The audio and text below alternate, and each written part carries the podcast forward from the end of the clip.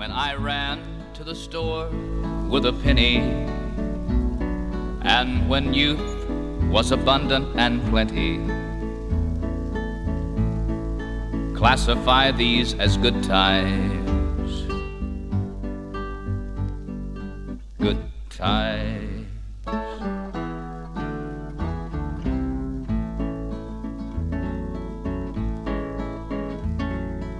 I rolled rubber tires in the driveway, pulled a purse on a string across the highway.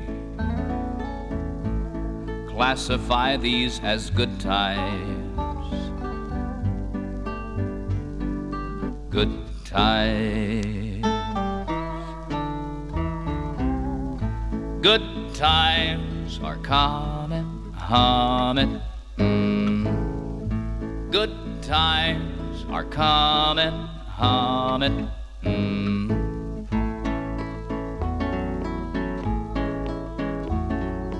Go to school, fight a war, working steady. Meet a girl, fall in love before I'm ready. Classify these as good times.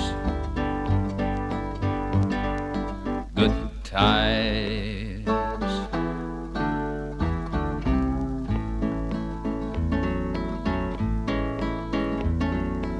I sit with a drink and a memory. But I'm not cold, I'm not wet, and I'm not hungry. So classify these as good times. Good times. Good times are coming, times. Good times are coming,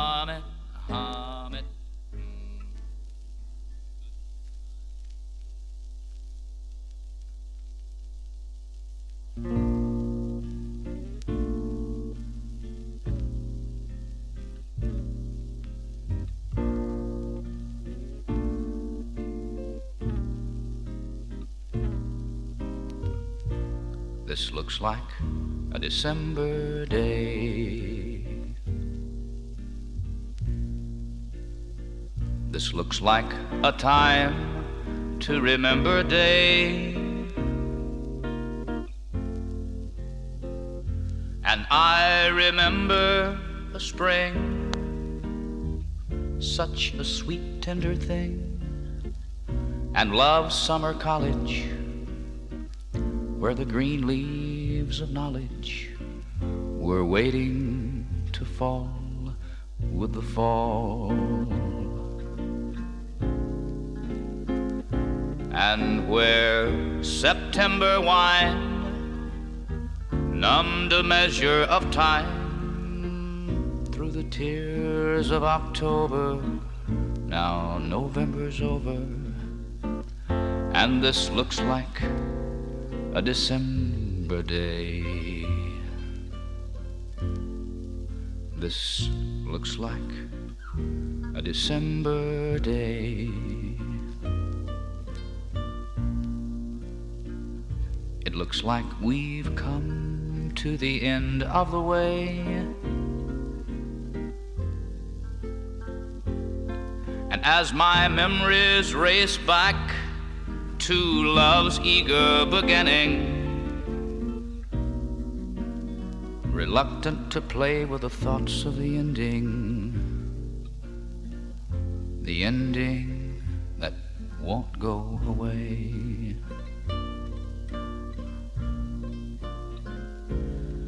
And as my memories race back to love's eager beginning reluctant to play with the thoughts of the ending. The ending that won't go away. And this looks like a December day.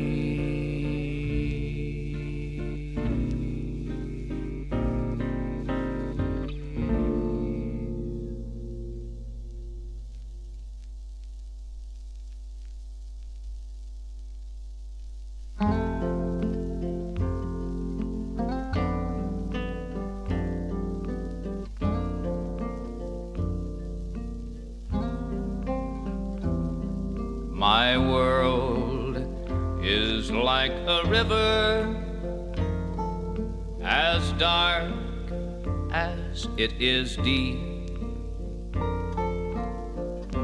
Night after night, the past slips in and gathers all my sleep. My days are just an endless dream of emptiness to me, filled only by the fleeting moments of her memory.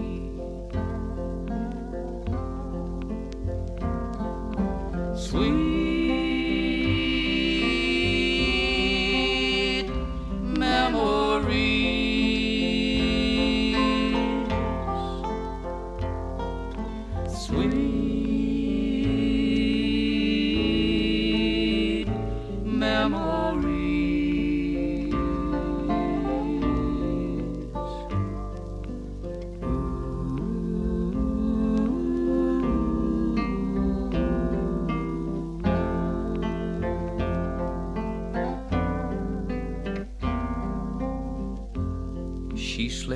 into the silence of my dreams last night.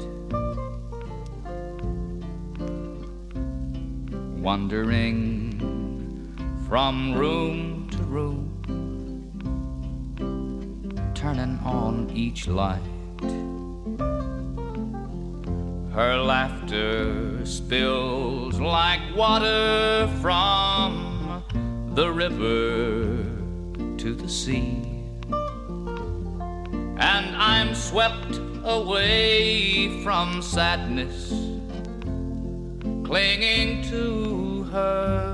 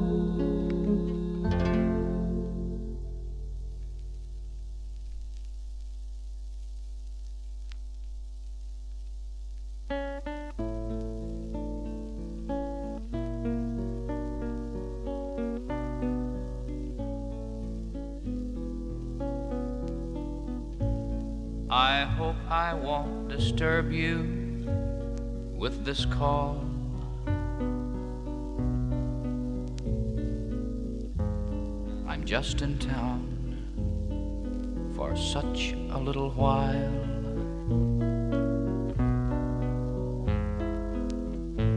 And I thought perhaps you'd like to hear the news.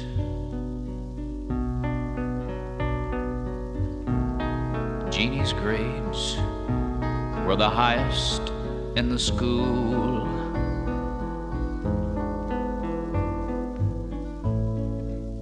Billy sure does look a lot like you.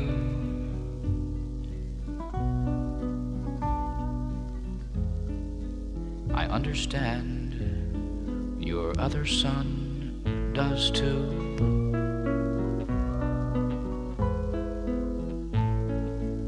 And Billy said, Tell Mom I miss her so.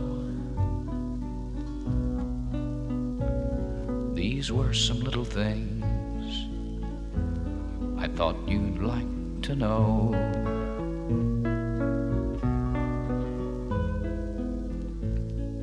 Remember Sam and Peg who lived next door?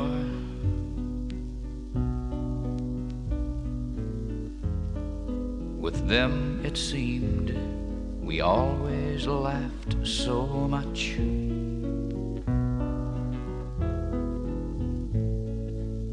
Well, Sam and Peg don't live there anymore.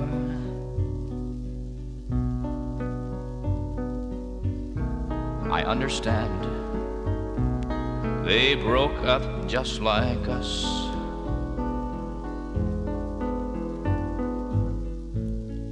The house we lived in now has been torn down.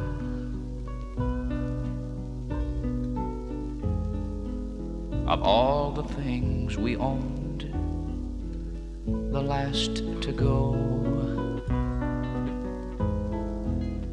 A freeway now runs through that part of town. These were some little things that I thought you'd like to know. These were some little things that I thought you'd like to know.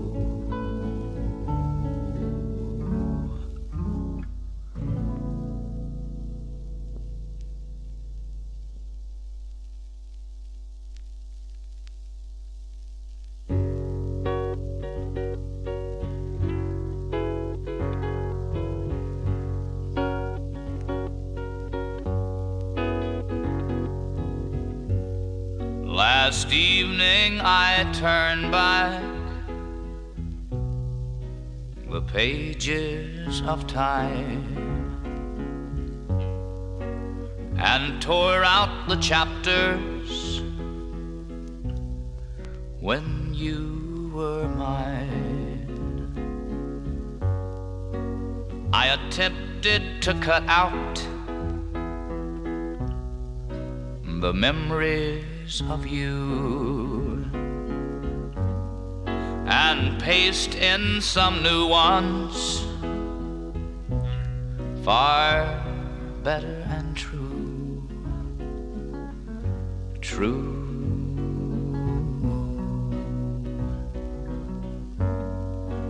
I searched through the chapters referring to hearts. For the one with the caption Till death do us part. I ripped at each letter and I tore at each word. I screamed at your memory and nobody heard. Nobody heard. But your memory's determined, and chances are few of my ever finding a replacement for you. It desperately clings to the floor of my and fights for its place in the pages of time.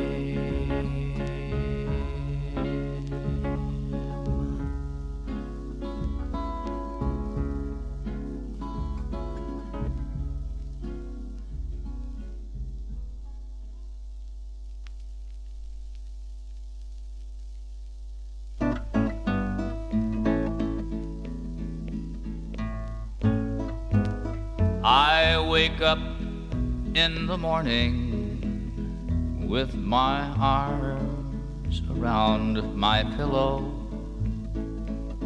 Then suddenly I realize I only hold a pillow. You're not there.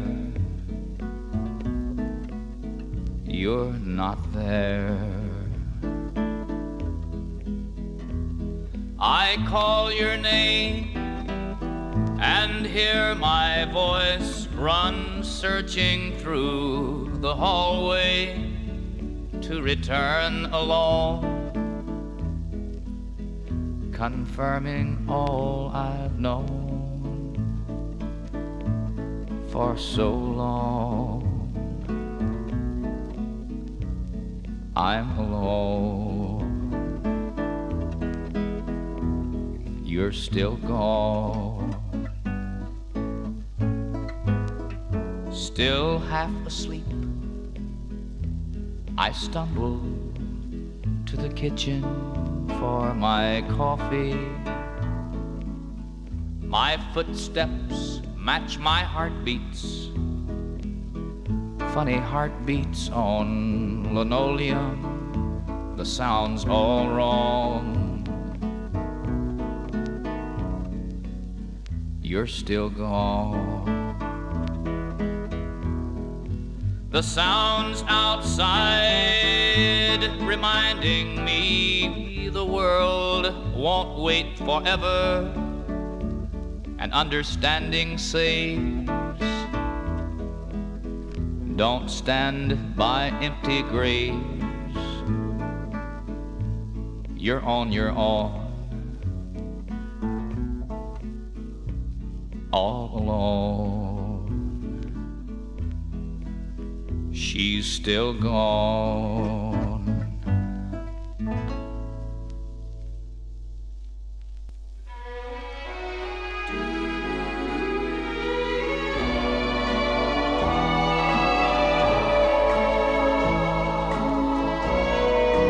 I'm so ashamed of my eyes, cause they still cry for you. After they both watched my hand wave goodbye to you. I've told them time and time again that this will never do. And I've told them how you always laugh at teardrops. I'm so ashamed of my arms for missing you. Last night I woke up just in time to see them reach for you. And now my heart confesses it still wants you to. I'm so ashamed of them all for loving you.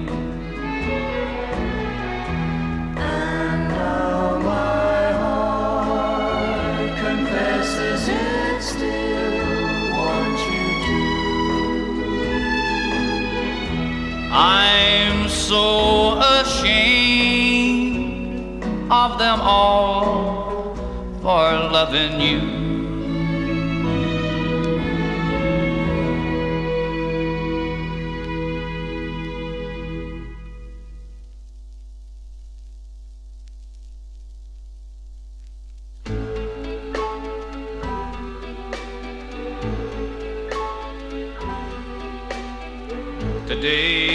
Make a wonderful yesterday.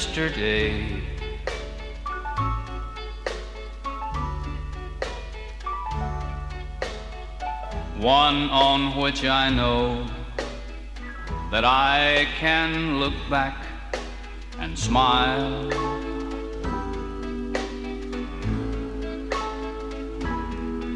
And with you here with me, the hours have flown away.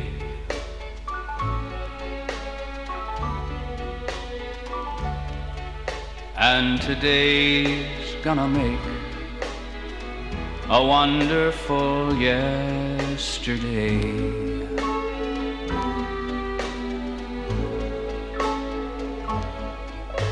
Today we have made a thousand and one memories.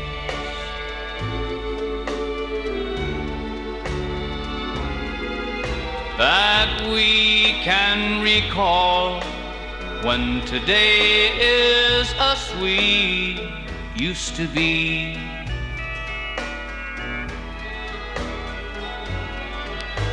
And with you in my arms, the future seems so far away.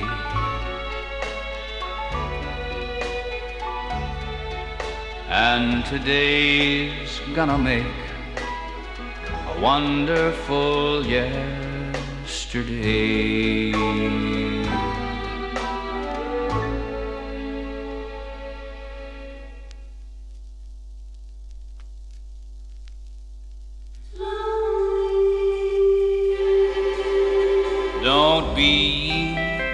Concerned. It's time I learned that those who play with fire get burned. But I'll be alright in a little while. A little while.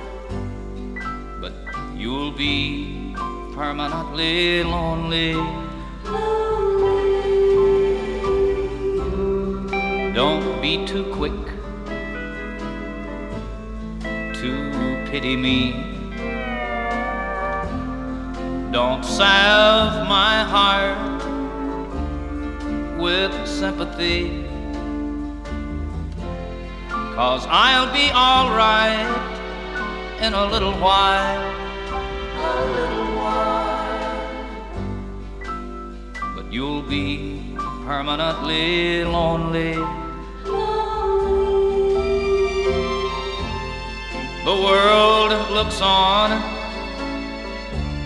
with wonder and pity at your kind. Cause it knows that the future is not very pretty for your kind. Your kind will always be running and wondering what's happened to hearts that you've broken and left all alone.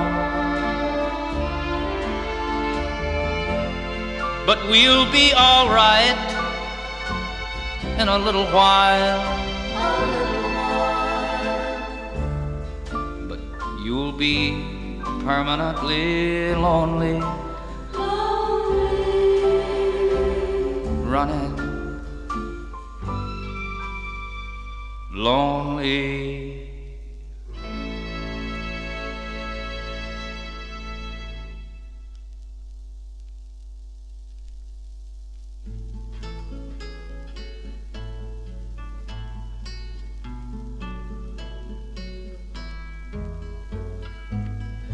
This was my last mistake.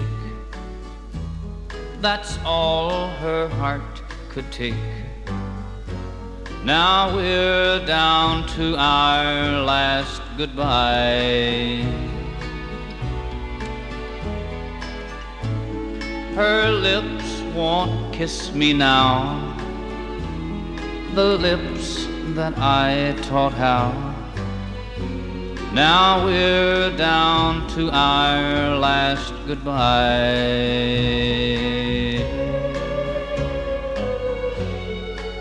What can I tell her that I haven't told her that would change her mind? Cause she's heard that line before. Now all that's left for me is just the memory of all those happy days gone by. Now we're down to our last goodbye.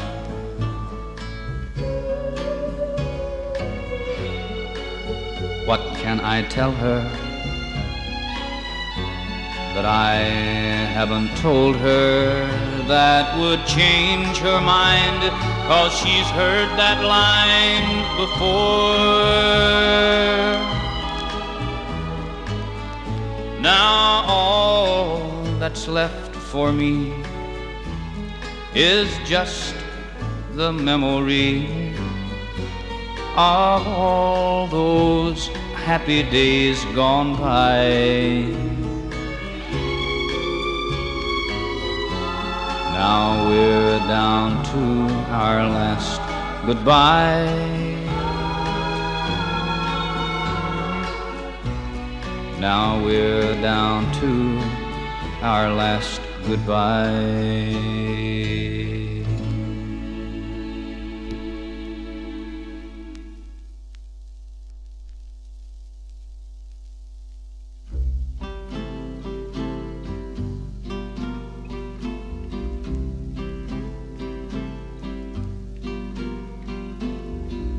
Laugh with me, buddy, jest with me, buddy. Don't let her get the best of me, buddy. Don't ever let me start feeling lonely. If I ever needed you, buddy, you know now I really do, buddy. Don't ever let me start feeling lonely. I cry at the least little thing, buddy, and I'll die if you mention her name, buddy. Talk to me, buddy. Stay with me, buddy. Let's don't let her get away with it, buddy. Don't ever let me start feeling lonely. Let's talk about things as they were, buddy. Before I got mixed up with her. But laugh with me, buddy, jest with me, buddy. Let's don't let her get the best of me, buddy. Don't ever let me start feeling lonely.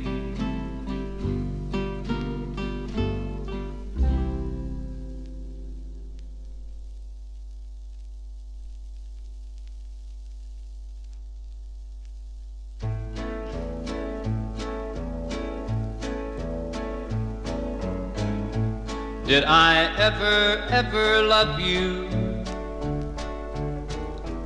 Did I ever really care? All the times that I cried for you, did I really want you there? Wiser men than I have wondered about love and never knew. And if I ever loved you, I guess I still do. All the nights that I spent crying, all those lonely, lonesome times was it my imagination? Was it only in my mind? Wiser men than I have wondered about love and never knew. And if I ever loved you, I guess I still do. Is it here today and gone tomorrow? This love that no one can explain. Can it begin a thing of beauty? Then undergo a dreadful change. Wiser men than I have wondered about love and never knew. And if I ever loved you, I guess I still do. Good morning, Vietnam! Second time around feels better than the first one. And no pun or pun intended. Um, you guys just heard a wonderful session of Willie Nelson, like I said in the flyer, a very sensitive, courageous, all American poet. And I didn't, I, I don't know anybody to share better with than Edward Bowen. He's the father of a good friend, Brian Bowen. And I met Eddie couple of years ago at Bowen's wedding. And we talked for eight hours straight. I haven't seen him since. And like I said, I couldn't think of a better person to share that album with than Edward Bowen. We call him Eddie. Yeah, You can call him Eddie too. well, thank you, Renee. Thanks for having me here. Well, so, what were you just saying right now? What was I just saying? You were asking me about Willie Nelson. What- I probably don't know as much about Willie Nelson as a lot of other people. I, I know a little about him. The important things, I guess, I know where he lives and where he hangs out, and some of the things he's done in the past. Some that you can talk about, and some that you can't. So, Well, what are the rumors you've heard? And uh, I'm just talking about the- the- general rumors. I, I, a lot of people talk about. well, I, I won't even get into rumors because if I, if I can't verify it, I'm not going to I'm not going to put it out there. I can. well, I, I everyone knows what Willie's favorite pastime is and how he enjoys how he enjoys himself and are you, are you referring to smoking pot? referring to smoking. I mean, it's more than a pastime. He's being. He it's a way of life for him. He has his he has his own products and he's it's out there on the market, so it's no secret that everybody knows it. But, but he demands a lot more than that. He's uh, he's a philanthropist. He, he's into farm aid. He he puts out a lot of money and, and raises a lot of money for a good cause. And uh, those are the things that a lot of people don't know about Willie Nelson.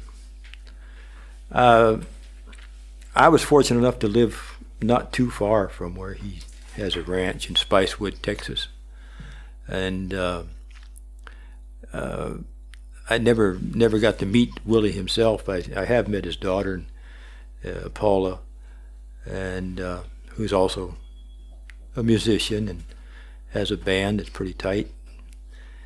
And What's the uh, band called? I don't know what the name of her band. I think it's Paula Nelson. If it's Paula Nelson, you don't need. And a, by you don't tight, need a- you mean know- good? I mean by I mean good. Yeah. I like that. if a band is tight, then then it's a good band. It's a tight band. Yeah. And yeah, and she's a really nice person. So the whole family seems to be pretty nice and pretty down to earth. Well, like I said, you know, I know he's a lot, much more than that. Li- Like I said it's from the beginning, a sensitive, courageous, all-American poet. Because if there's an adjective that fits him more than anything else, is a poet. Um, the album we just heard, like I said, this is the um, the first album he wrote completely by, by himself and sung completely by, by himself. Back in the day, for you guys who may not know or may not be familiarized with him, he used to be like like like, like I like to put it, a cookie cutter type American singer with a guitar. He sang classical songs with a suit, and he had a nice uh, haircut to the side with a lot of oil. You know those those classic pictures we were talking about where they're staring off to the future in the cover, and um, I mean you were telling me he was married about four times, right? Yeah, well, you know, you- you're talking about the the, the early days of Willie Mhm, Nelson exactly. in, in Nashville, and he was kind of under the thumb of all the Nashville music moguls, and uh, you were expected to, to dress a certain way when you were on stage, and you were expected to to act in a in a in a manner that was, mm-hmm. you know, becoming to to the label that you were working for, and he he changed when he went back to he got out of Nashville and went back to Austin. So, what do you think started all this this ripples of change for him? Well, he wanted to make his own type of music, and uh, when he got back to Austin, he had the opportunity to do that. He could make the music that he wanted to make. Austin, Texas, for Austin, you guys Texas. don't know. yeah.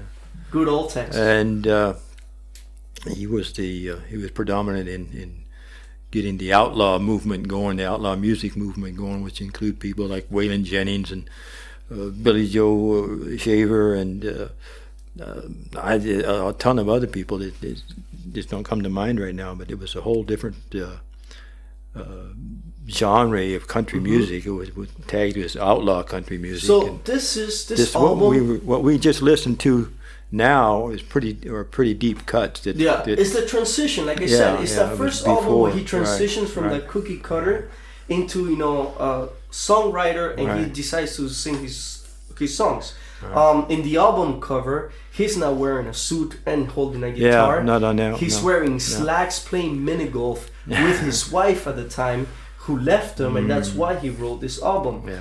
Um, so this is from 1968. Mm-hmm. When were the Highwaymen? The That- that- Highwaymen. yeah, uh, that was that was later. That was they were they were in the in the uh, in the nineties. They were in their comeback. It was Johnny Cash. Oh, was- really? Yeah, That late? Yeah, that late. It, it might have been in the late eighties. I'm not sure, but that was when Johnny Cash. That that's Highwaymen was Who were the Highwaymen? Highwaymen was were were Willie Nelson, Willie Nelson, Johnny Cash, Kris. Kris Kristofferson, and Waylon Jennings. Waylon Jennings. and that was at a time when I was going to say that Johnny Cash was pretty much down and out. He was uh, in pretty bad shape. In what sense? Yeah, he was on. He was doing pills, and he was um, having trouble with his with his health and his family, and, and the law and everything else. Oh man, that's a lawless man. And, and wasn't getting the, the, the, the gigs that he was supposed to be getting, doing the type of music that they want him to do. So is this like a, a Rat Pack situation? So yeah, I like the Rat Pack. Yeah, It's- everybody, like everybody Rat was Pack. yeah, it was it was that had something to say and and didn't have a platform to do it. Yeah. They uh, got together and they they did a weighing uh, a, a, a pretty bang up job of it. Mm-hmm. And uh, yeah, there's a there's a whole album out of the Highwaymen.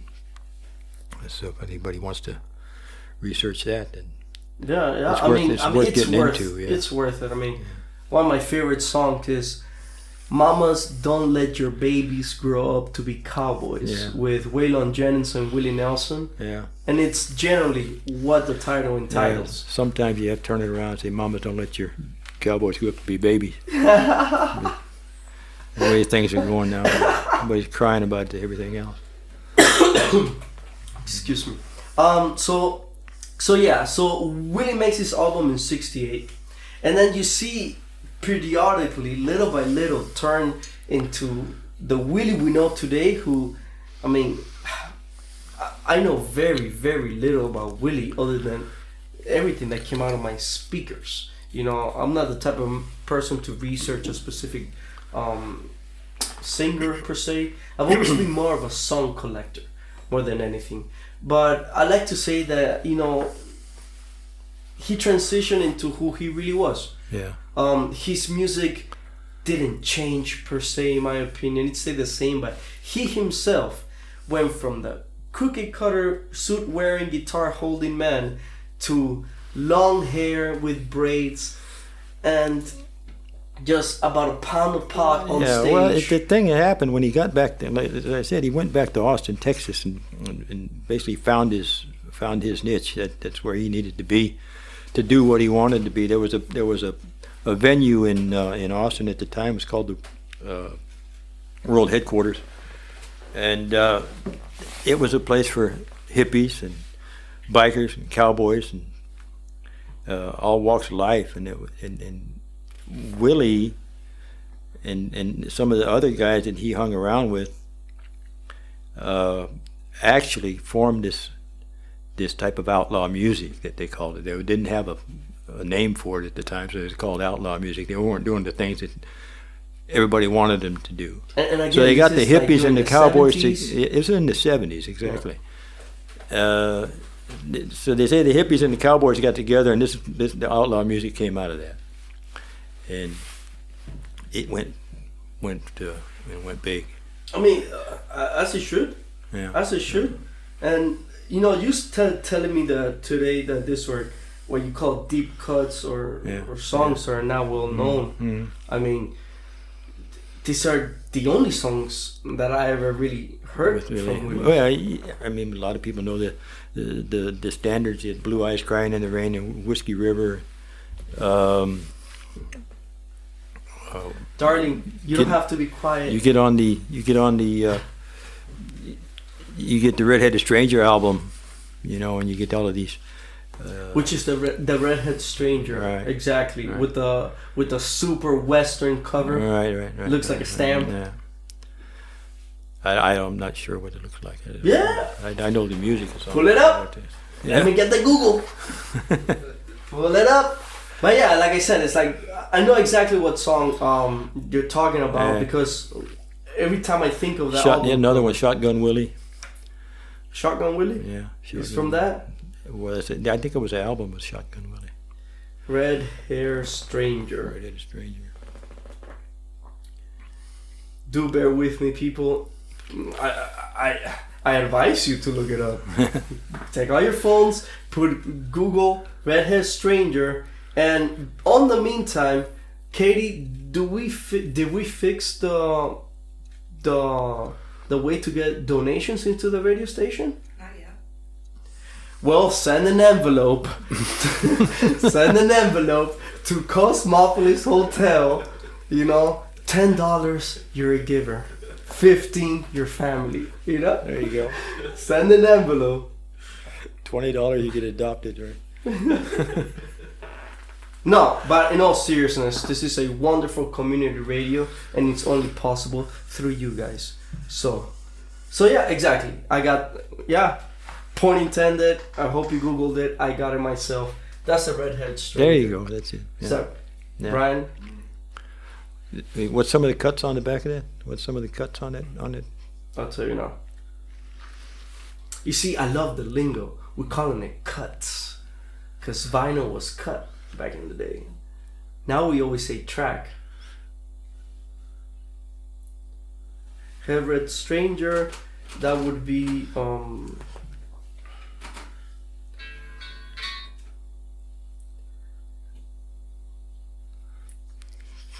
and they are so time time time of the preacher that's the song i have from the album saved. It's time for the preacher when the story began that's i don't know like i said that nasal the whole thing it hits the heart and then you have i couldn't believe it if it i couldn't believe it, it was true time for the preacher theme i don't know what the fuck is That's the instrumental. difference. yeah or that would be the instrumental Probably. okay then you have blue eyes crying in the rain Blue eyes crying in the rain. That's what I said. yeah just as i am denver down yonder what's yonder Is Yonder. place? It's, it's yeah. Over there is down yonder. as far somewhere somewhere away. oh i Yeah, see it's like yeah. we, we say in cuba yeah. we're mud to the chest Yeah, whatever. it's it's over yonder. It's it's over there. So yeah, so I don't know what year is, is this album from from Willie. This is seventy five. yeah. So exactly, yeah. it's it's the whole That's when he, yeah, that's when he started doing his the big concert scene. He had the, he had supposed going on. He was doing Dip, Dripping Springs, Texas. I think was the first one that he was. I'm sorry? Yeah, Dripping Springs, Texas. He started. Dripping Springs. Yeah, it's uh, it's right around it's between Austin and and Spicewood. It uh, he was supposed to have a forty thousand people were supposed to be attending, but they, they didn't because didn't didn't advertise it well enough, evidently. You get enough people to show And up. And this was back back in the day. in the 70s, yeah, it was early 70s he started doing that. And he's still doing that. That's the 4th of July picnic, and he's still doing the 4th of July picnics now. He didn't do it on during the pandemic. And this is But he this did it- is a free event. No, it's not free. uh no, it's not free. This is a concert, and it eventually now when he has it, it's on the scale of a Woodstock. You get three hundred thousand people going to Willie Nelson ranch? concert. Yeah, and, uh, he was going to do it on his ranch in, in, in 2020, but then the pandemic broke it off. So they they did a uh, a live stream on the internet Oh yeah. and uh, but they also did it. Uh, he did he did one. There's a place called Luckenbach, Texas. I mentioned Luckenbach, Texas to you before. I lived outside you of. Luckenbach, Texas. I worked in Luckenbach, Texas for a couple of years. It's a mecca for musicians and, and, and for music, and it's just a a wide spot in the road. I'm sorry. No, Brian, I'm not trying to toast my beer. I'm lifting up my empty beer. I said, like, can you please give me another one? I've been showing this guy my beer, Yeah. and he keeps like toasting. Yeah, well, he's, yeah, he's here listening to listen to the learn something about Willie Nelson. He's not here to be the butler. Yeah. So, looking back, Texas. Yeah, so anyway, uh, Luckenbach, Texas, just to, to make it short, I could go on and on about Luckenbach, Texas for a long all time. means do. But um, to keep in, the, in the, on the lines with Willie Nelson, he, he, he was doing these concerts everywhere, and uh, he was having a hard time because they kept getting bigger and bigger. He was having a hard time finding a venue, a, you know, a place big enough to do it. To have someone say, "Okay, well, let's do it on my ranch." You know, you got all these ranchers out there that have thousands of acres of property that, you know, you just put out some porta potties and and Yeah, uh, but way, 300 people, that's, uh, three hundred thousand people. There's a lot of people. that's a lot of people. So anyway, uh, he's in in 1995 he did his first his first Fourth of July picnic in Luckenbach, Texas.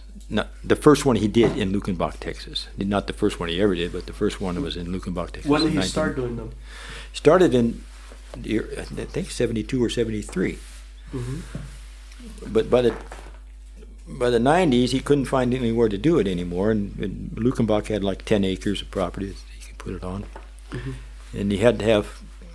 He kept getting fined because he was he was breaking the law because the, Texas has a law that more than I don't know 10,000 people can't be in one spot at one time Without permit. without yeah without having certain safety measures in hmm. place enough porta potties it has to be fenced in and you have to have security guards and you have to have ambulances and doctors and In the, in the in eventuality. in the eventuality yeah But quote unquote is Yeah. let's keep this under control. yes but anyway he ended up having to having the picnic there i think five or six times from 95 to 2000 then in 2000 i think he did it somewhere else and then in 2001 he was back to Luckenbach. And yeah, but he, it, it just kept getting bigger and bigger and bigger. And then he, and as I mentioned before, the one he did with 300,000 visitors to that concert was done in Georgia, I believe. It wasn't even in Texas. It was in Georgia. Where in Georgia, remember? I don't know exactly where it was. So I wasn't there. Mm. But uh, yeah, and they quit doing it in Luckenbach because it just got too too rowdy, too big, too rowdy. Yeah. He brings Uh, people from all walks yeah, of life. yeah, they've had to. It, it, they got rained out one year. That was it rained so bad. It doesn't usually rain in Texas when he has that thing. It doesn't rain a lot in Texas anyway, especially in that part of Texas. But on that day, particular day, it usually goes to a three-day event. And that particular day, it rained so hard that they they had to cancel the whole thing. Matter of fact, one person drowned, two people got stabbed. Uh, I don't know how many others were They, drown, were they hospital. drown hospital. where? In, in well, there's a creek that goes this, Oh, goes through that goes through couldn't believe it Luckenbach. It's called much. no, it's called Grape Creek. But yeah, it did rain that much too. Because when the when the when it rains, the the in in Luckenbach like that, the water can get up over the bar. Mhm. You know, it runs into the building, and the bar is then underwater. and uh, that happened uh, right along that time, and uh, that was before I was ever in Luckenbach. I, I, lucky enough that I didn't have to go through that. But uh, that's what happened, and, and so he quit having it at Luckenbach. And a Besides- million dollar question then, why Luckenbach? What is about Luckenbach? Well, Luckenbach, Luckenbach is a is a like I said, it's, there's only Is that a German name? It's a? German name. It's, it's actually it's a German. Well, it was. It's a it's a small, a little small town. Has a dance hall. Has a general store, and there's a bar in the back of the store. It has a hat shop. And A hat shop? hat shop where you can get your cowboy hat. And uh, that's about it. But the, at the time, the guy that owned it was Hondo Crouch. He bought it because it was advertised in the paper as a town for sale. Uh, guy was asking that, that, that had originally lived there. Probably getting ahead of myself. It was it was settled by the German immigrants that went to America back in the 1800s. Mhm. And uh, it was an Engel family, and the Minnie Engel was a daughter that married a, another German immigrant. His name was Albert Luckenbach. And they opened a post office there. It was a trading post with the Comanche Indians when it started. That's that's that's quite a heavy a heavy name, the Comanches. Yeah, well, that's what it Recently- was. Comanche Indians. The, the Fredericksburg is, itself is right outside of Luckenbach, and it's a it's a town that was settled by German Mhm. immigrants. Uh, it rings a bell to me because recently I read uh, Empire of the Summer Moon, Okay, which was the whole story about the Comanches in this, in the heart of Texas. Fredericksburg at the time had, had a treaty with the Comanche Indians, a peace treaty with the Comanche Indians, that is still intact to this day, and is still, and it, to this day, is the only treaty that was made with the Comanche Indians that has ever been broken. Really? That's that's a fact. Well, just for context here, the reason why the name Comanche is so big among all the American also Indians is because they were uh, a warrior horseback m- monsoon. I mean, they were they were quite brutal. They were a warrior class of on horseback. Yeah. You know, very much Yeah. like the Mongols, whatever you may call it, Yeah. and they they they really wreak havoc Yeah. um, to to to the biggest extent possible. And they did f- had to find common ground at the end of the day with most German settlers that were coming to Texas. Yeah, well, they did at that in, in that particular, and they like they, st- they still have a, a powwow, a big meeting of, of, of Indian, Comanche Indians and other Indian nations that are that are close by in Fredericksburg every year. So it's interesting if you if you want to if you want to go to Texas and you want to see some real real history, stop by Fredericksburg, Texas. It's it's about 80 miles west of Austin and about the same distance northwest of San Antonio. So if you draw a little triangle between Austin and San Antonio and Fredericksburg, hmm and uh, yeah, you can. You can. So let's get back. interesting Who facts. bought the town? Okay, so uh, Someone. Mr. Engel- that- how Mr. American yeah, is that? okay, yeah, This so just Mr. bought a yeah. town. anyway, it was it was uh, the Minnie Engel married Albert Luckenbach, and uh, the president uh, at that time was Zachary Taylor, and he granted them a post office status. So they had a post office at their trading post, and uh, in honor of her husband, Albert Luckenbach, they named the place Luckenbach because it had to have a name. So it's called Luckenbach, and it is still called Luckenbach. And uh, there was a they were selling beer and and eggs from the chickens in the egg house there, one thing or another, and making the scraping off a Yeah, living, yeah. you know, just making Whatever making ends meet. Making ends meet. And it just kept getting harder and harder to do, and then uh, John Engel put an ad in the paper, "Town for sale," and a, and a rancher was named Hondo Crouch. He had two ranches, and Luckenbach was in between the two of them. So he said, "I'm going to buy that place, so I have a place to stop and drink beer." On the and way I go to from one to the ranch. one ranch to the other. So he b- went together with a guy named Guich Koock. he didn't have thirty thousand dollars. That's a lot of money. A lot of money back in, in 1971, I think it was. And uh, he teamed up with Guich Koock. Went later on went to be a went to California and became a cowboy actor. And another uh, another young lady, Kathy, uh, can't think of her last name. Anyway, there was the three of them, and they owned Luckenbach as of that time. But Hondo Crouch was kind of an Imagineer. He, he had all these ideas, you know, and he was kind of a clown, and, and he liked to play jokes, and he'd come up with different, different. Uh, But what was he originally? A rancher? How did he make that money or whatever he needed? Was he a rancher that had those two other ranches? Was yeah, he? he, he just had a trading post there. He had a trading post, and he had, uh, he was he had uh, chickens, and he was selling eggs, and and you know, he had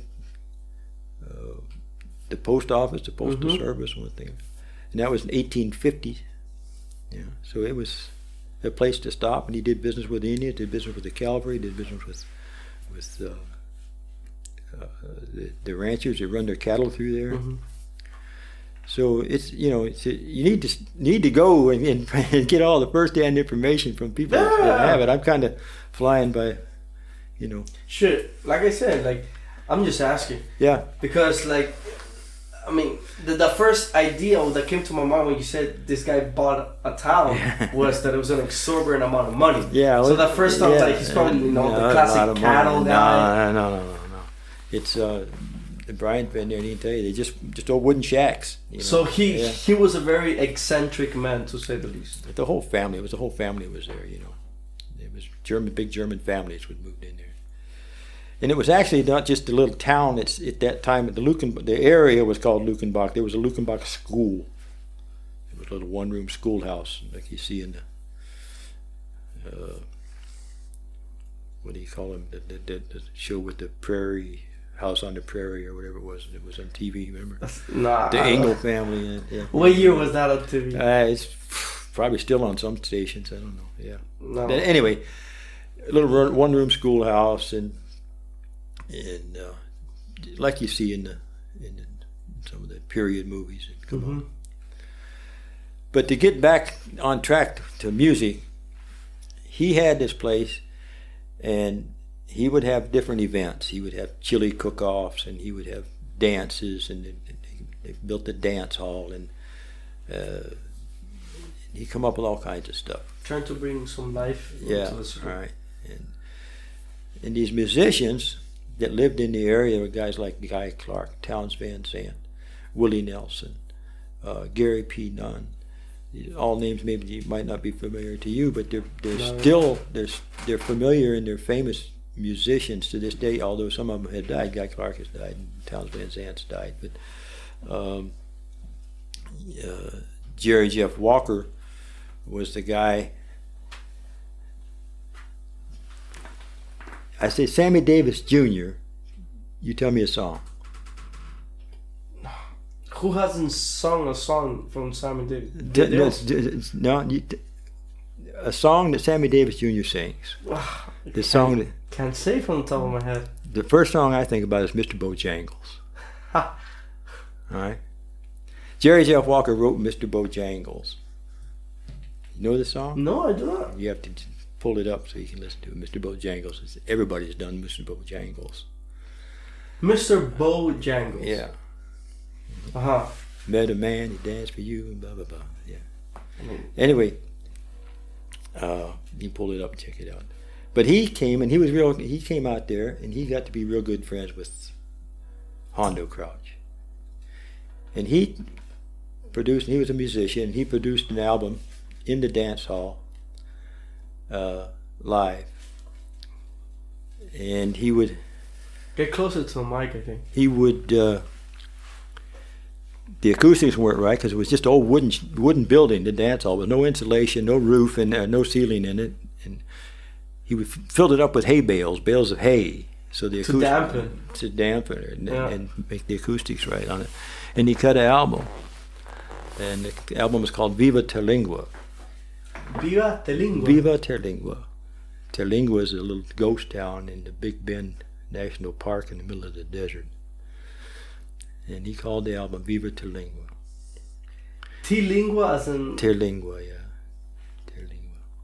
yeah, Viva the lingua. Jerry Jerry Jeff Walker. Jerry Jeff Walker. And he had a big hit.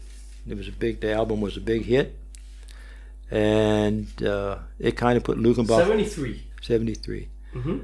and it, it was big enough hit to put uh, Luckenbach on musically on the map. So all the guys who were coming out there to just to sit around playing dominoes or playing cards or pitching washers and doing stuff like that, and maybe picking on the guitar and maybe sitting under a big oak tree writing a song.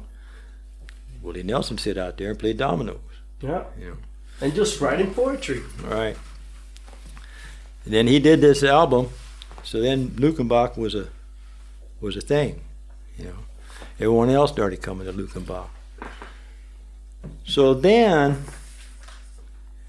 uh, the thing that really made Luckenbach musically famous was a song that was done by Willie Nelson and Waylon Jennings it was called Back to the Basics of Love, Luckenbach, Texas.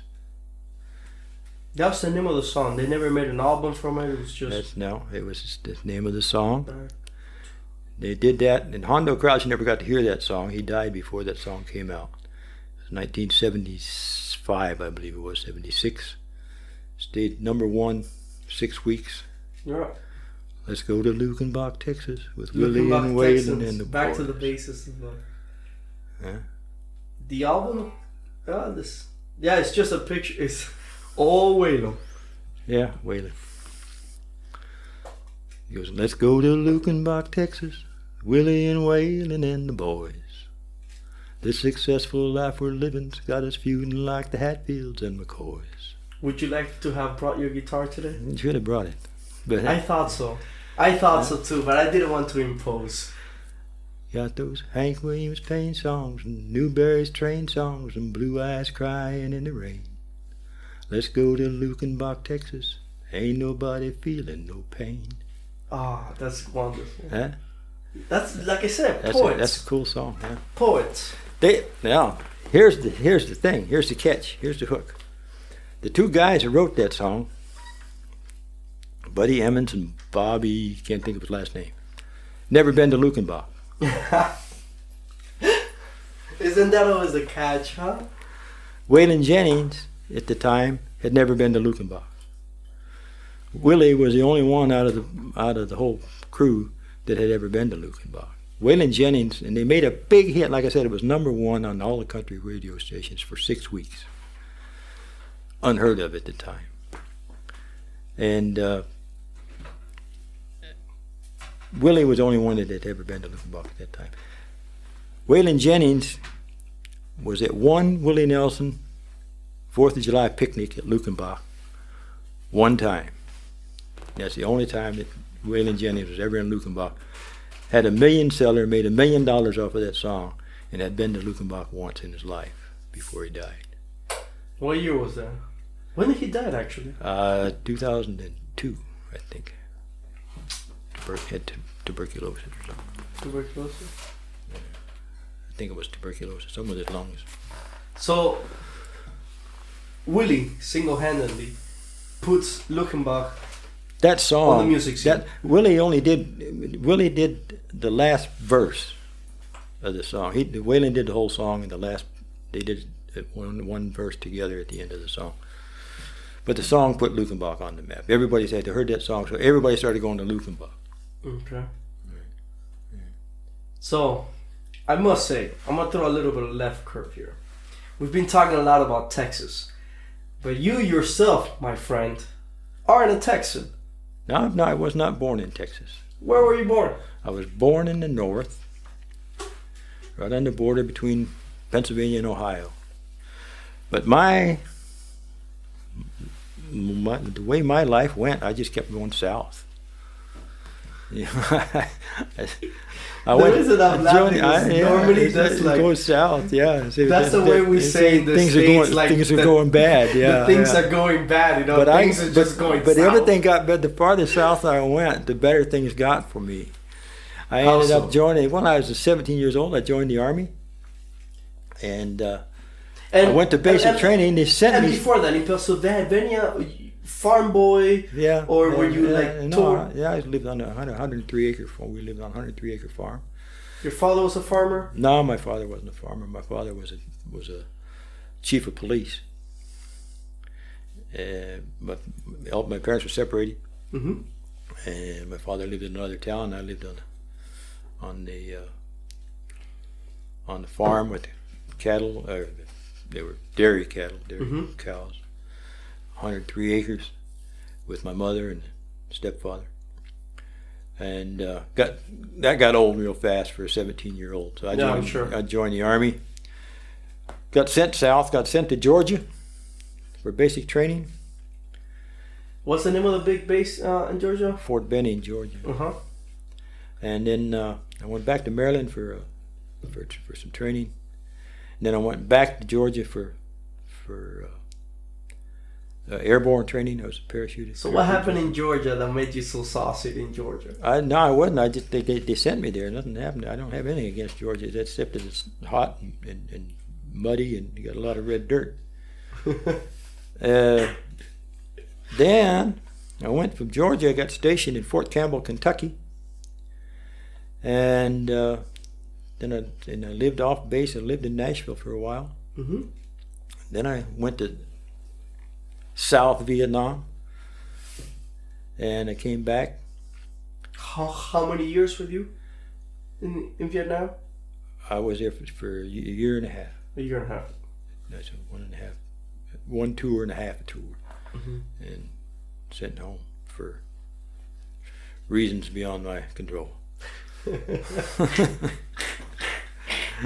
and uh, uh, you know, I had, I didn't go home standing up. Let's put it that way. Yeah, yeah. Uh, yeah, and then uh, uh, I came home from Vietnam. I got stationed in, in Kentucky again, in the South. Then I got stationed in Germany, in southern Germany, Go to Augsburg. southern Bavaria. Then, as much as 12 years ago, 12, when was it, 12, 15 years ago, went back to Texas. Central. Central Texas. So you you were stationed in Germany. How long did you spend in Germany that time? Uh, with the military, three years. I was I was stationed for three years right right here in Augsburg, on Reese Reese Kaserne. It is no longer a Kaserne. It's But apartment then buildings. you stayed in Germany afterwards. When I, I got out of the army, I, I got out of the army in I took what they call the European out, the Mhm. European discharge, and because I, wanted to stay in Germany at the time as a civilian, so I could travel around Europe Mm-hmm. and and do the things that I couldn't have done when I was tied to the military. Yeah.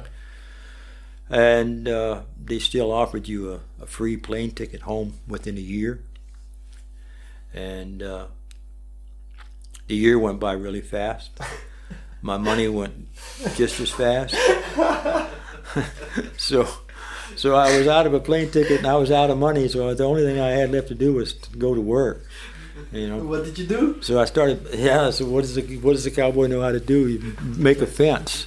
You know. So I went to Ah, I went thought you were gonna work say building- pick up the guitar. yeah, no, I, I thought you were gonna say pick up the guitar. no. I was pi- I was picking one wires and putting up barbed wire and stuff like that. I was back in the days. I was back in the early seventies. I I built a lot of fences around around here. A lot Yeah. of fences. I put I built thirty five kilometers of fence at the at the Olympic grounds in Munich when the Olympic grounds were being. You guys heard it. so, yeah, All heard- American You heard it first. You heard it first right here on W. What are we on? What? WKNN. WKNN. Stay FM. hey, brought to you this time by uh, Cluster Shire. Cluster Cheyenne Cluster Gold Held. Sue me. So if you, we're doing commercials now, Uh, I got one. I got to plug. Lay it We're on. talking about music. I do some some Western music. By all means. Uh, we got the uh, the, I mean, the Christmas market in Augsburg. Christmas market's coming up, and we'll be playing music in the old old Stadt, the old Stadt at the Aldes. What's it called? Uh. Silber Silver. Silbersmeed. The alte Silbersmeed. Silbersmeed in der Altstadt am 2. Dezember und nochmal Silbersmiede in der Altstadt am 9. Dezember. We'll be playing some. It's a little bitty. It's a it's a ganz kleine uh, Glühweinstand from the Rote Kreuz unten an der Silberschmiede hinter dem Rathaus und wir, wir machen ein bisschen Western Music. Well, For anybody that wants to hear it, just come on by. I was building this whole thing meticulously to the culmination of me going like, and Edward, Hmm? he has his own band here in Oxford. Yeah, well, this won't be a good band, yeah. country music. This won't be a, a band. This will just be uh, uh, three of us. On the second of December, it'll be three of us. Three, three, Just three, three, three knuckleheads with a guitar. Just the jam. yeah, basically just a jam and um, So up, I- up close and personal. again, the Silberschmidt, the second of December, and then again the tenth of December, the ninth. the 9th of December. Yeah, about five or six o'clock in the evening. Mm-hmm. Mm. Yeah. I'll be there, man.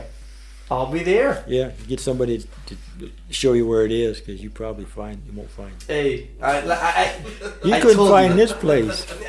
yeah, but I did it within five seconds. I typed it on Google and there it was. I'm, I'm, I'm pretty resourceful. Yeah, well, I'm, I'm pretty resourceful. okay. I'm being very patient about how long it's going to take us to find your car. No, no, no, no, no. I know where to park. Katie knows that at my paranoia here We're getting my car towed in this town, it, it's pretty intense. So, nonetheless, you were here. You were building fences. You built fences for the for the Munich Olympic. Yeah, Uh, well, that was just one of the things. I built fences all over. I've built fences. I've thrown like concrete floors in New Yeah, Zealand. yeah. You do what you got to do, man. You do what you gotta do. Yeah. Especially when you have nothing else to do. That's it. That's it. So yeah, I I done a lot of stuff. Working. and then you took that free ticket back to the States? I knew it wasn't free anymore. I, that was only free for a year, and the year was over. so that's why I started. I had to build. I had to start building fences just to make enough, make enough money to to stay here. to make enough money to stay here. Yeah, why you have to live, you have to pay rent, you have to eat. So how long were you here in total after I you, don't you know. left the I, army? I just I do it like everybody else. The young young ex GI, uh, you meet a girl, fall in love, do whatever. you're you- ready, huh? Yeah, yeah, and you end up stuck in a foreign land. I'm sorry, guys, but that that was a line in one in the album of Willie Nelson. That sounds like a. I was going to say that sounds like a, a the punchline for a Go to school. Yeah, Fight a war, Mm. working steady, yeah. meet a girl, fall in love Before you're I'm ready. That's me. Huh? That's story of my life. And how long did you end up here at the end? I don't know. Long time. What year was that? When you got married here in Germany? Or or when did you find your, your first wife? Or? I was 19. I got to see. I came back from Vietnam 1969. Uh, I got here uh, 70. I got out of the army in 72. I probably met that girl in 73. At the end of 72, 73. I don't know. Long time ago. So you know these She's streets. yeah. I yeah. I I know my way around Augsburg pretty good. What do you think about Augsburg? Well, Augsburg, I, I, I've always said, I've always said that, uh, uh, I've, I, and I've, through the different jobs that I've had and done things in, in Germany, working for German companies, I've had the opportunity to travel around a lot in Germany and in Europe, from northern Norway, the Arctic Circle, to as far as Madagascar. Mhm. And uh, and I've always lived in Augsburg. I've never lived in any other city in Germany except Augsburg. And I've always said I will never live in any other city in Germany except for Augsburg. why so? I always liked Augsburg, and I always felt it was a, it had a, it was a big town with a small town feeling, which, sadly, I have to say, it no longer has. It's Really? a, it's a, it's a small town with a, with the big town problems. Traffic is terrible. Oh, I see what you mean. Overpopulation. Not necessarily that it became a big town, Yeah. but the coin flipped on this matter that it's a small town Yeah. with a big town problem. Yeah, yeah. Population has just uh, exploded. Uh, the traffic has exploded. They, I, don't know. This is my opinion. I'm only and nobody has nothing to do with anybody that works at this radio station. My opinion: the people that plan the traffic in Augsburg have no business planning anything.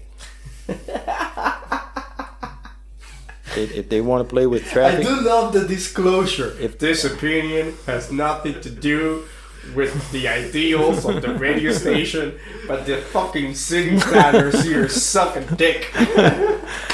No, it's the, they, they, they, you, you know, uh, you see things. Just all you have to do. You don't have to be an expert, man. You just have to have a driver's license and a car. Get in the car and open your eyes to what's going on around you, and why. What could be better, you know? And why are things so screwed up? Why can't I? Why I don't mean, I, it's an old infrastructure that Yeah, they're trying to yeah, modernize. yeah. It's different. We built our infrastructure to meet our needs. Here, this infrastructure, Well- they're trying to to bring an an infrastructure No. that's more than a thousand years old to modern times. That's a big leap. That, you're talking about the in, you're talking about the inner city. yeah. you know that, that that's a that's a whole different ball game. That's a that's a problem of its own. You know, if, to to stop all that is just that's the easy solution. You close it off to traffic. No cars can go into the city. You you want to go in the city, you have to take public transportation. I parked Period. my car like two me- 200 meters away. Yeah, well, it it, it it needs to be that you you can't get into the core of the city with a car.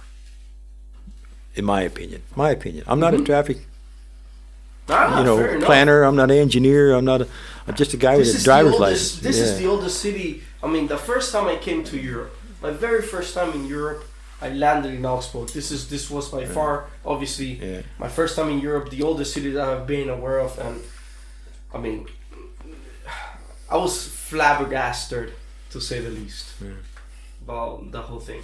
Well, the thing is, if you can't, I mean, how much sense does it have to, do you have to have to say that it's it's broken? It's not it's not working. You know, you can't say, well, we'll make it so that the streetcar always has a green light, Mm-hmm.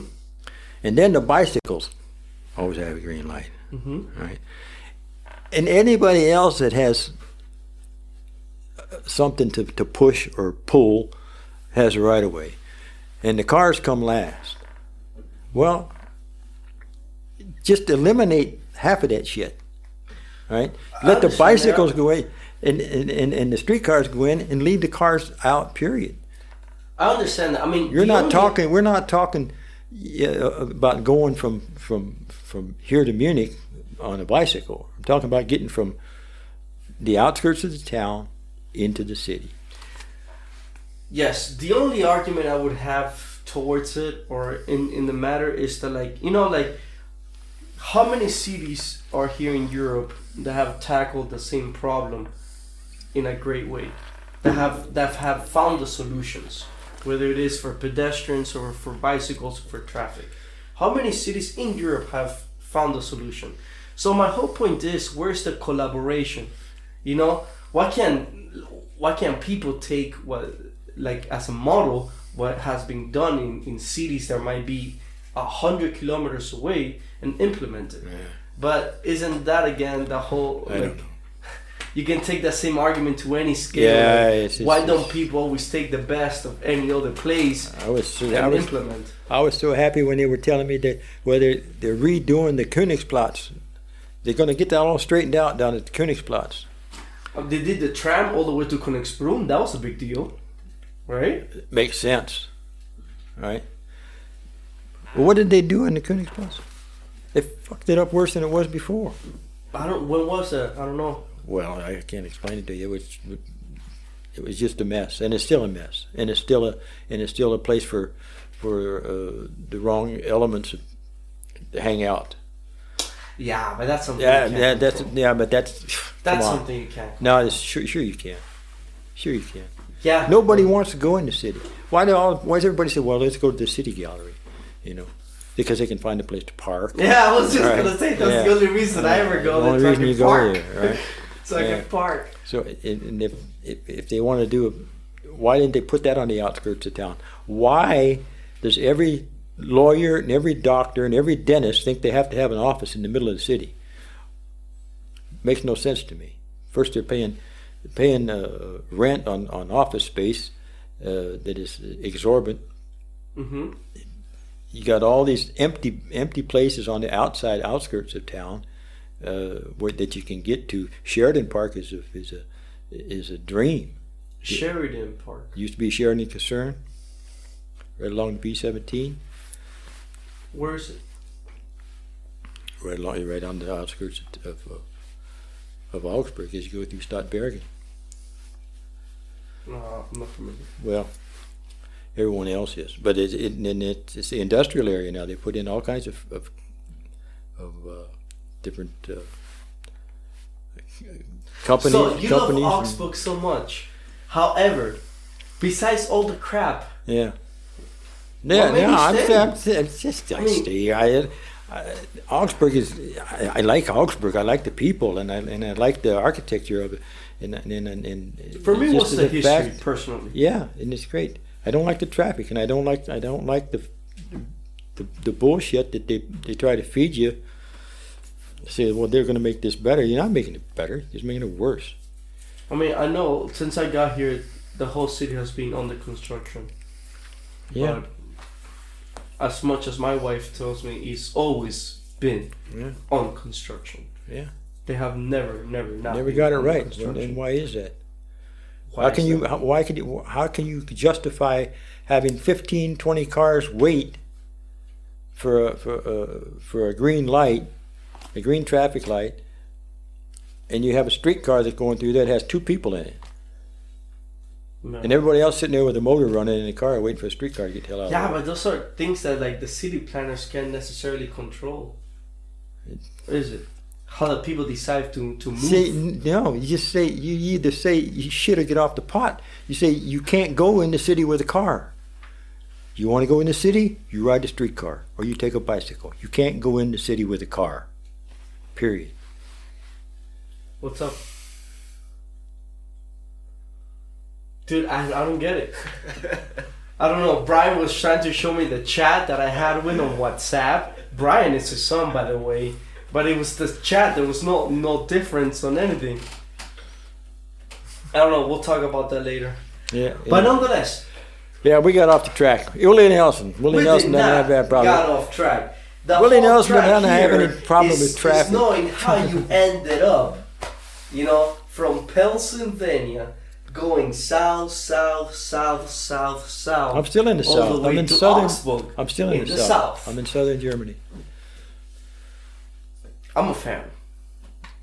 So- I'm a fan of southern the southern Germany. Germany. I brought Yeah. my mama here. My mama came to visit me, and my mama's a country girl from Cuba. And I took my mama to like Füssen, and my mama. The only thing she told me is like, "I've never seen prettier farms. Yeah. Like all the grass is neat. Yeah. Like you can go to the to the corner of the dirtiest pigsty in Germany, Mm. Yeah. and it'll be clean as a whistle. Yeah. Well, no, that I don't know that. How did I end up here? I, that's basically how I ended up here, and why I'm here now. I have family here. I have my my sons are here. My daughter is, is in school here, and my wife is from Augsburg. But uh, uh, the plan is, is is coming together. We plan on going back to Texas eventually. Uh, just don't know when. It it might be in a year. It might be in five years, but So I will be going back to Texas. exactly where I was trying to bring the culmination of this uh, venture in the conversation was, where along this whole story did you pick up your guitar? The first See, time. you see, I'm not, I, Yeah. am not that, I'm not that crazy. I know what the fuck I'm doing. here. Where did you pick up the guitar? I probably picked it up picked it up uh, as a as a bored soldier. As a bored soldier. Yeah. Before work, before in Pennsylvania, before you got into the army. No, as a, as a, as a in the military. Uh, as a, somebody, I, I had when I was, I went in the military when I was 17 years old, and I had no in, in the 17 years old I had no time for playing a guitar. You have other, uh, you know, there's our there are kids that are musicians that have it in their blood that just say, well, Mhm. I started to play guitar when I was six years old, and blah blah blah blah blah. I didn't start playing the guitar until I was, I, think it was in I was in Fort Campbell, Kentucky, with 101st Airborne Division. Do you have a 101st friend who taught you? No, did not. It wasn't sort of like you got close to someone who Hmm. got you in the guitar. It was just on your own Just prerogative on or my own. I'm, yeah, and then guitar, I, and I'm not a I'm not a I'm not a good guitar player now. I, I play rhythm guitar. I'm not a, mean, who's to I'm not a lead guitar player. I, I basically play the guitar to keep my vocals on key, I see. and usually end up trying to get a lead guitar player that can take up the slack. And I've had been fortunate enough to to come across some good lead guitar players. Yeah. And when do you start singing? When does anybody start singing? As soon as you, as soon as you can make noises with your. Yeah, but there's at one point where like someone, when you sing and you think to yourself, "Fuck, I can sing." I like the way you sing. Yeah, sing. I don't. Yeah, well, Because stepping in front of a stage uh, for most anybody, people- or in front of a microphone, you need to have some sort of. yeah, that that big balls. That's all. Yeah, I mean, not everybody got big balls. Yeah, Hey Brian, have you ever stayed stepped on stage on a microphone? There you go, little balls. Yeah, so I, you, but you got to do it one time. You know, I say, well, I said that's you know, that doesn't sound bad, and, and usually your girlfriend or your wife or or maybe your kid will say, Dad or, or baby, that, that sounds pretty good. You say, well, how does it sound, honey? She, she's not gonna say, well, you sound like shit. You say, well, yeah, that sounds pretty good. Sure. you know.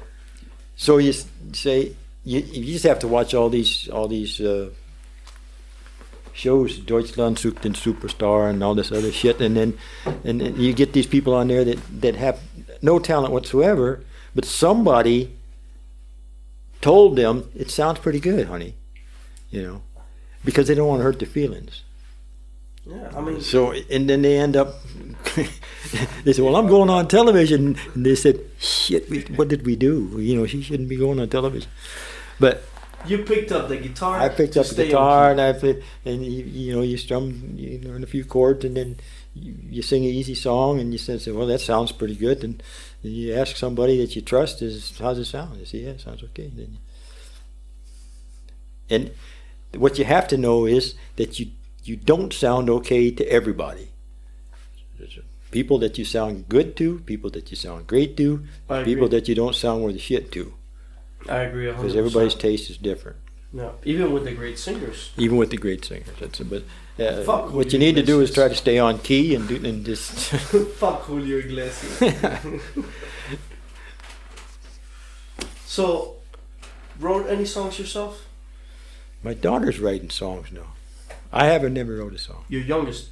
Is, is she your only daughter? You have three then, right? I, I know I have an older daughter that's, that's older older than him, older than myself. I have a daughter that's in her fifties. So, four in total. Four children. total. Four children. Two boys, two girls. Your youngest is 13. She's My- the one who she- writes she's the songs? twelve. Yeah, she's she'll be twelve next week, and she's yeah she she's written two songs that we've put uh, so- a little bit of music to. That are Together? yeah That's awesome. yeah. In, Span- uh, in Spanish. that she can In- in English, in, or- English yeah. That she that, just little two three chord songs that she can play on the guitar herself.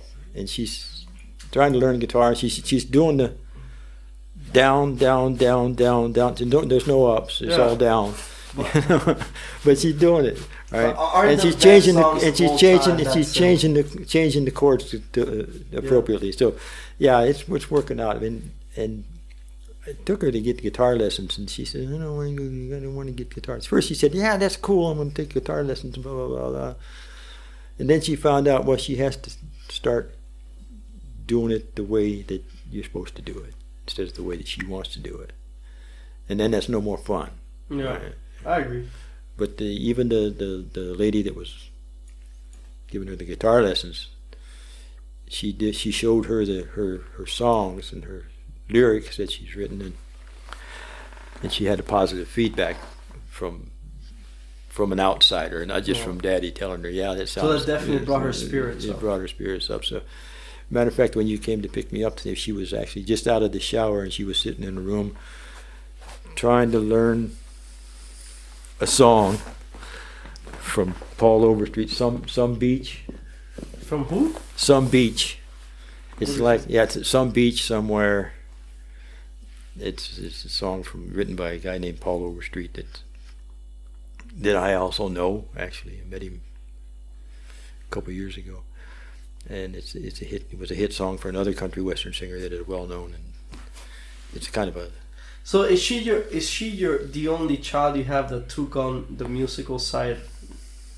I guess I don't I, I don't. but- Now this one motherfucker listens to music. yeah, he listens. you play to me. music? I've seen the guitarist, but I've never heard him. Yeah, but I tried. I don't, I don't know. Like I've asked him to play the guitar. He has two guitars in his in, in his living room. Yeah, I know. And but I've never seen him play them. Mhm. You know, when I mean? I asked him, "You want to play?" him? He's like, "No, Yeah, no, I'm no, not no." feeling tonight. Yeah. Play it for me tonight, because I feel who knows? Maybe he's just a little hidden. I, I think he's doing pretty good. He's, he's been been practicing, haven't you? Yeah. Yeah. Every week. Every week. Well, He, he got that. You still have that that electric guitar? Yeah. Yeah. For you? Yeah. yeah. The two. I mean, he has those two guitars, and they're Yeah, I got well, that. both of them. one he beautiful got. guitars. One one he got for But I just play with the acoustic, so That electric one. And why Fair don't enough. you play the electric? yeah. Play the electric one. You don't have an amp. I sold it. I didn't give him the guitar. I sold him the guitar for a hundred bucks. To his, to his own, to his own, to his own son. to the his thing own is- son. But the thing about it is, I, son, I, got something for the you. The thing about it is, it's a, it's, it's a one-time opportunity, son. Well, it's a one-time it opportunity. is. It's brand new. I mean, you've seen it for a hundred dollars. But it's a cool guitar. He flipped the guitar. He It's bought really- it for it's a like really- twenty-five no, I bucks. it- No, no. I had, I had, I don't know. I had about five hundred dollars in the guitar. And how much you pay for it? My guitar? Yeah, For the acoustic? the hundred bucks. No, he said Yeah, the the guitar you bought from him. Yeah. You paid a hundred bucks. Hundred euro, yeah. Ah, okay. Yeah, but you said you you give me this. I don't remember. You gave me hundred euros, didn't you? Yeah. He paid five hundred. After hundred. that, you give me the 100, 100 euros back. I did. All right, all right, all right. Good, good, good, good, Oh, good, yeah, you good, good, good, good. now, do you see? You see? I was. so I play it tonight. because I was going to put it on eBay. You know, I probably I could have got five. What type of guitar is it? I mean, I know it's a gorgeous That- that- guitar. It has a that's metal body. Ibanez. Yeah, it's it's it's not a real expensive guitar, but it was it's it, it had a brand new case and it was a brand new guitar and it was worth about six hundred dollars. Yeah. So Brian, you have Brian, and your your youngest girl is writing song, uh, singing songs. She sings. She she loves to sing. She Yeah. sings. You, you have to tell her stop singing. She doesn't stop. but I bet you don't. She, I, yeah, I do. Because sometimes you get, you- you're trying to listen to the news and she's saying, ah, honey, stop. Take a break. Take a deep breath. But I'm sure that's always such a, I don't know, such a prideful moment. For Yeah, it is. right? It's, it's it's something you can't you can't put a you can't put a, a price on. You know, it's it's, it's Definitely. great. Yeah, and she has her own guitar. She has she also has two guitars and, and actually has two guitars and a ukulele and whatever else. Know. The ukulele is fun to learn. She took ukulele lessons, but she she took the ukulele lessons. They're very intuitive, you know. Just four strings is almost like the Yeah, bass. she she learned that ukulele left-handed. She's left-handed. hmm She learned the ukulele left-handed. She learned the guitar right-handed. Ups, does she play upside down like Jimi Hendrix? No, it's it's it's it's left-handed ukulele. Okay. Yeah, so it's it's strung up as a left-handed ukulele. Yeah, it works. So, to to bring back this whole conversation full circle, because like I had I had I had told Edward, you know, I invited him to the uh, to the show, and Edward was very concerned about um, you know, what we're gonna talk about and stuff like that, and I had told him, my friend, This is just Pretty Talk. laid, yeah, laid back. It's pretty laid back. Well, this I've, I've done this before. I'm sure I've been. you to, have the voice I've for been, it. I've been on, been to radio stations before, and and uh, some have an itinerary. They say, "Well, this is what we're going to talk about. These are the list of list of questions that I'm going to ask you." I have Uh, nothing to talk about. know. I only wanted to talk Yeah. to Edward. Okay. Well, you got here. I am. Yeah, I got that. in living color. So, but nonetheless, nonetheless, you know, we're professionals here. You know, we're professionals. So to bring the whole thing full circle, full circle here. First stop, did you yourself go back to Lattenbach, Lukenbach. Luckenbach? Yeah. If, what What was the question?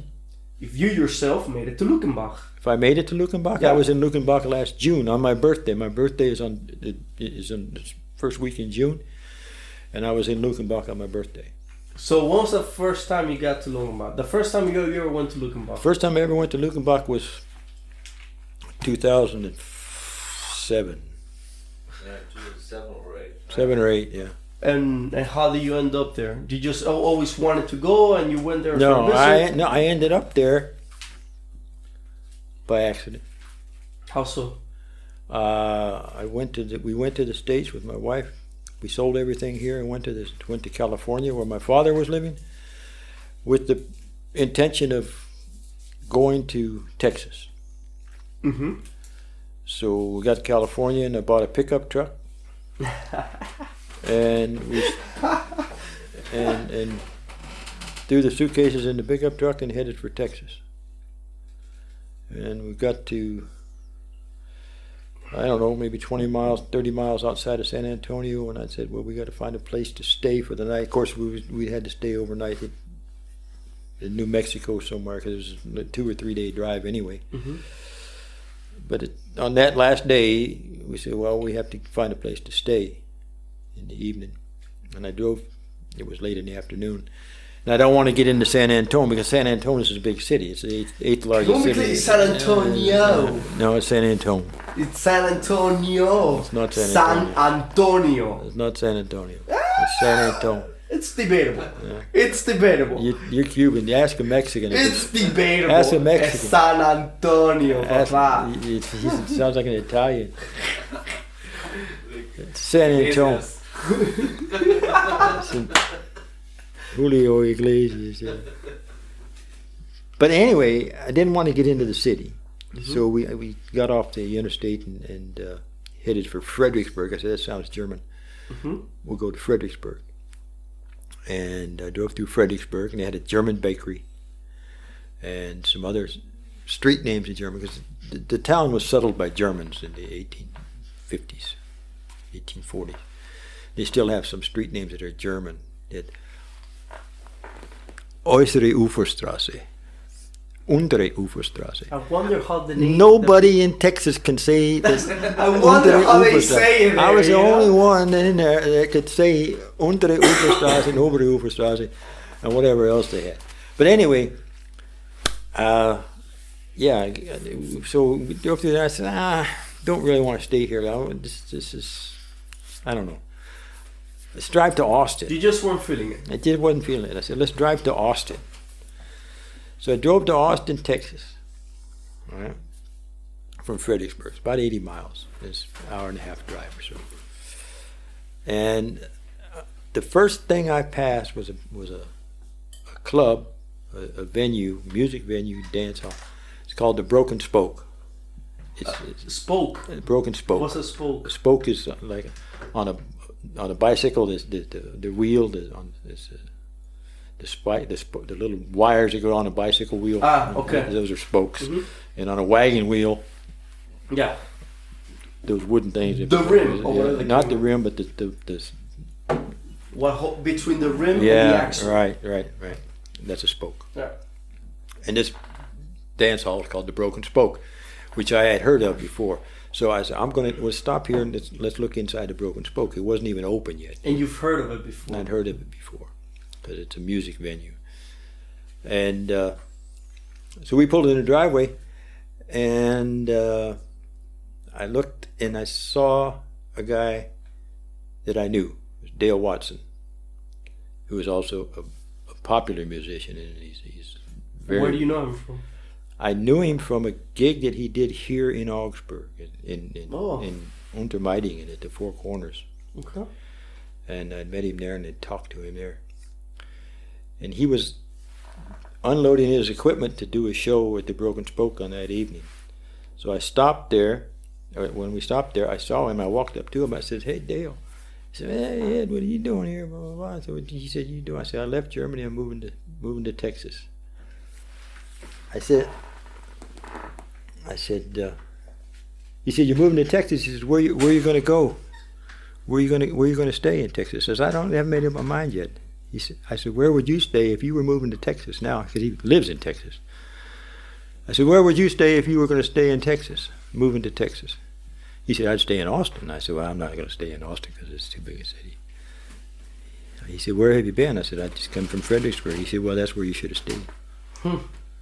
He said, "Just go back to Fredericksburg." So that's what I did. We got back in the truck and drove back to Fredericksburg, and stayed there for three years. Yeah. That was your first time down in. Yeah, and then so well, I said, well, now we're here, right? And uh, you got to earn your living. You got to make a living. So I said, well, let's.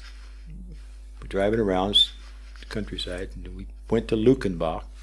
Didn't know anybody, and I saw a guy out in the parking lot that was fixing. I don't know what he was doing, picking up trash or whatever it was, and I said, "I'm looking for a job. Do you have anything any, anything to do out here?" He said, "No, not right now, but give me your name." He, would, he ended up he was a manager. He said, "Yeah, give me your name and telephone number, and if I need- somebody, I'll give you a call." Uh, So I did that, and the next day he called me. He said, "I have a big show on the weekend. There'll probably be about between 800 and 1,000 people. I need somebody to do backstage security." Uh, He said, "Can you do that?" I said, "Yeah." What year was this again? Hmm? What year was this again? Two thousand seven, eight. Okay. I don't mean to be a dick here, but how old were you in 2007 and this guy's asking for security? Well, how old was I in 2007? Probably 58. Ah, no, no. 59. You're pretty sturdy right now at 70, so I can, I can. still do backstage security. That's what I'm saying. At 58, I can. I, fair enough. That's what I'm saying. Somebody better need to straighten him out, man. Hey, no, I'm saying you're pretty sturdy now at 70. So I'm pretty sure at 58, you're pretty fit enough to do. yeah, Ba- well, hey, He is.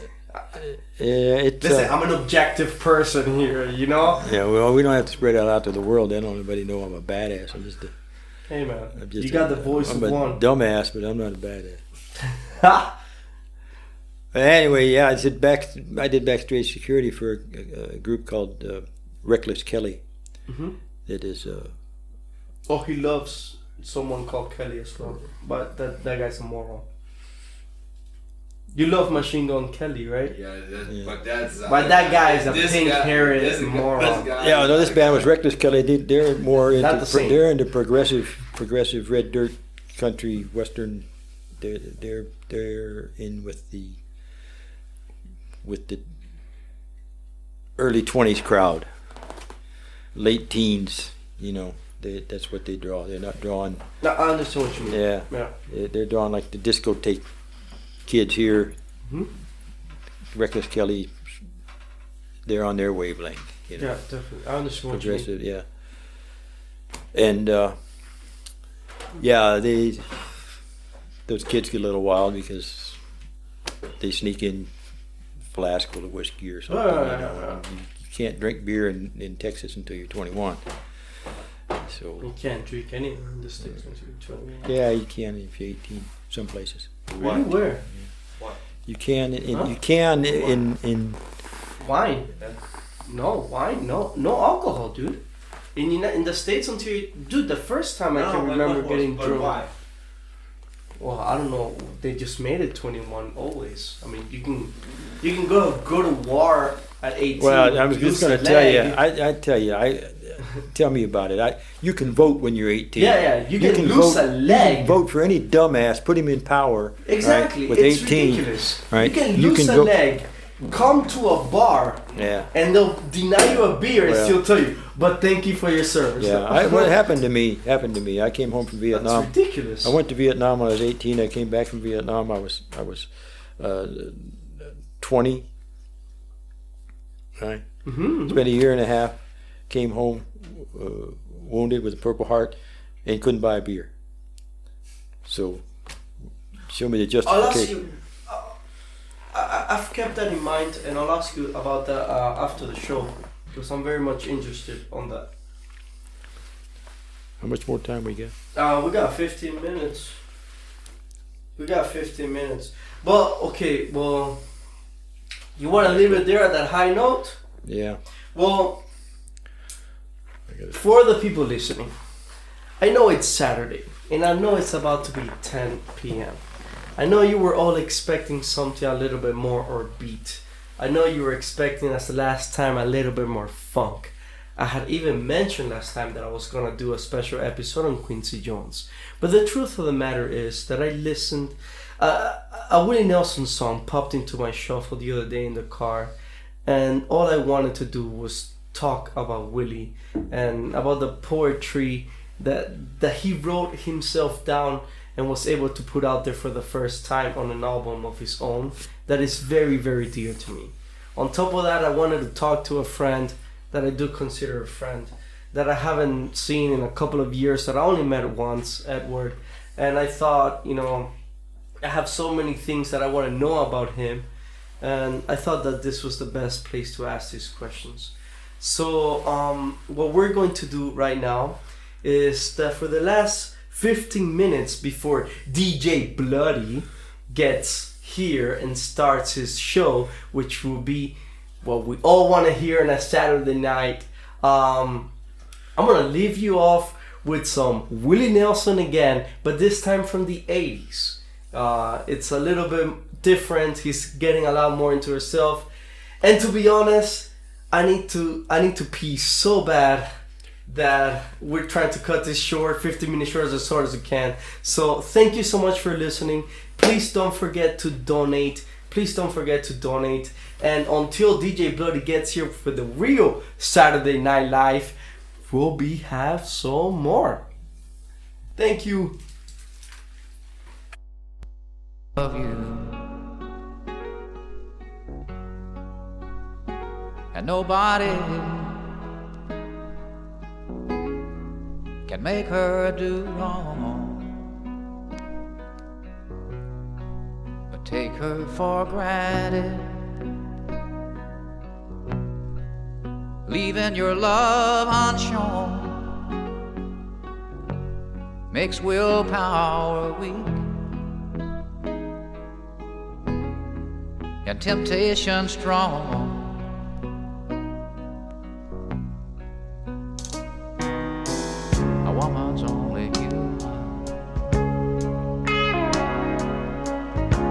This you should understand.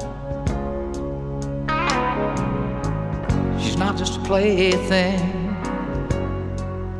She's flesh and blood, uh, just like her man. And if you want to do right, home days, woman, you gotta be a do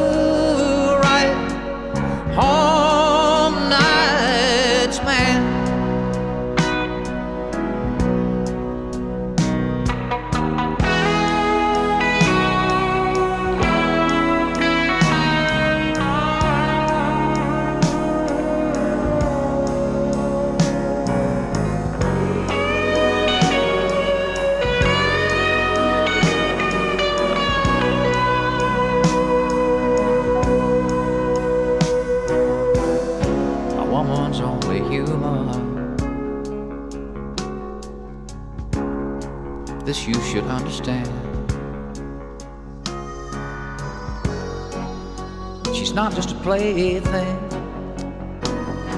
She's flesh and blood, just like her man. So if you want to do right, woman. You gotta be a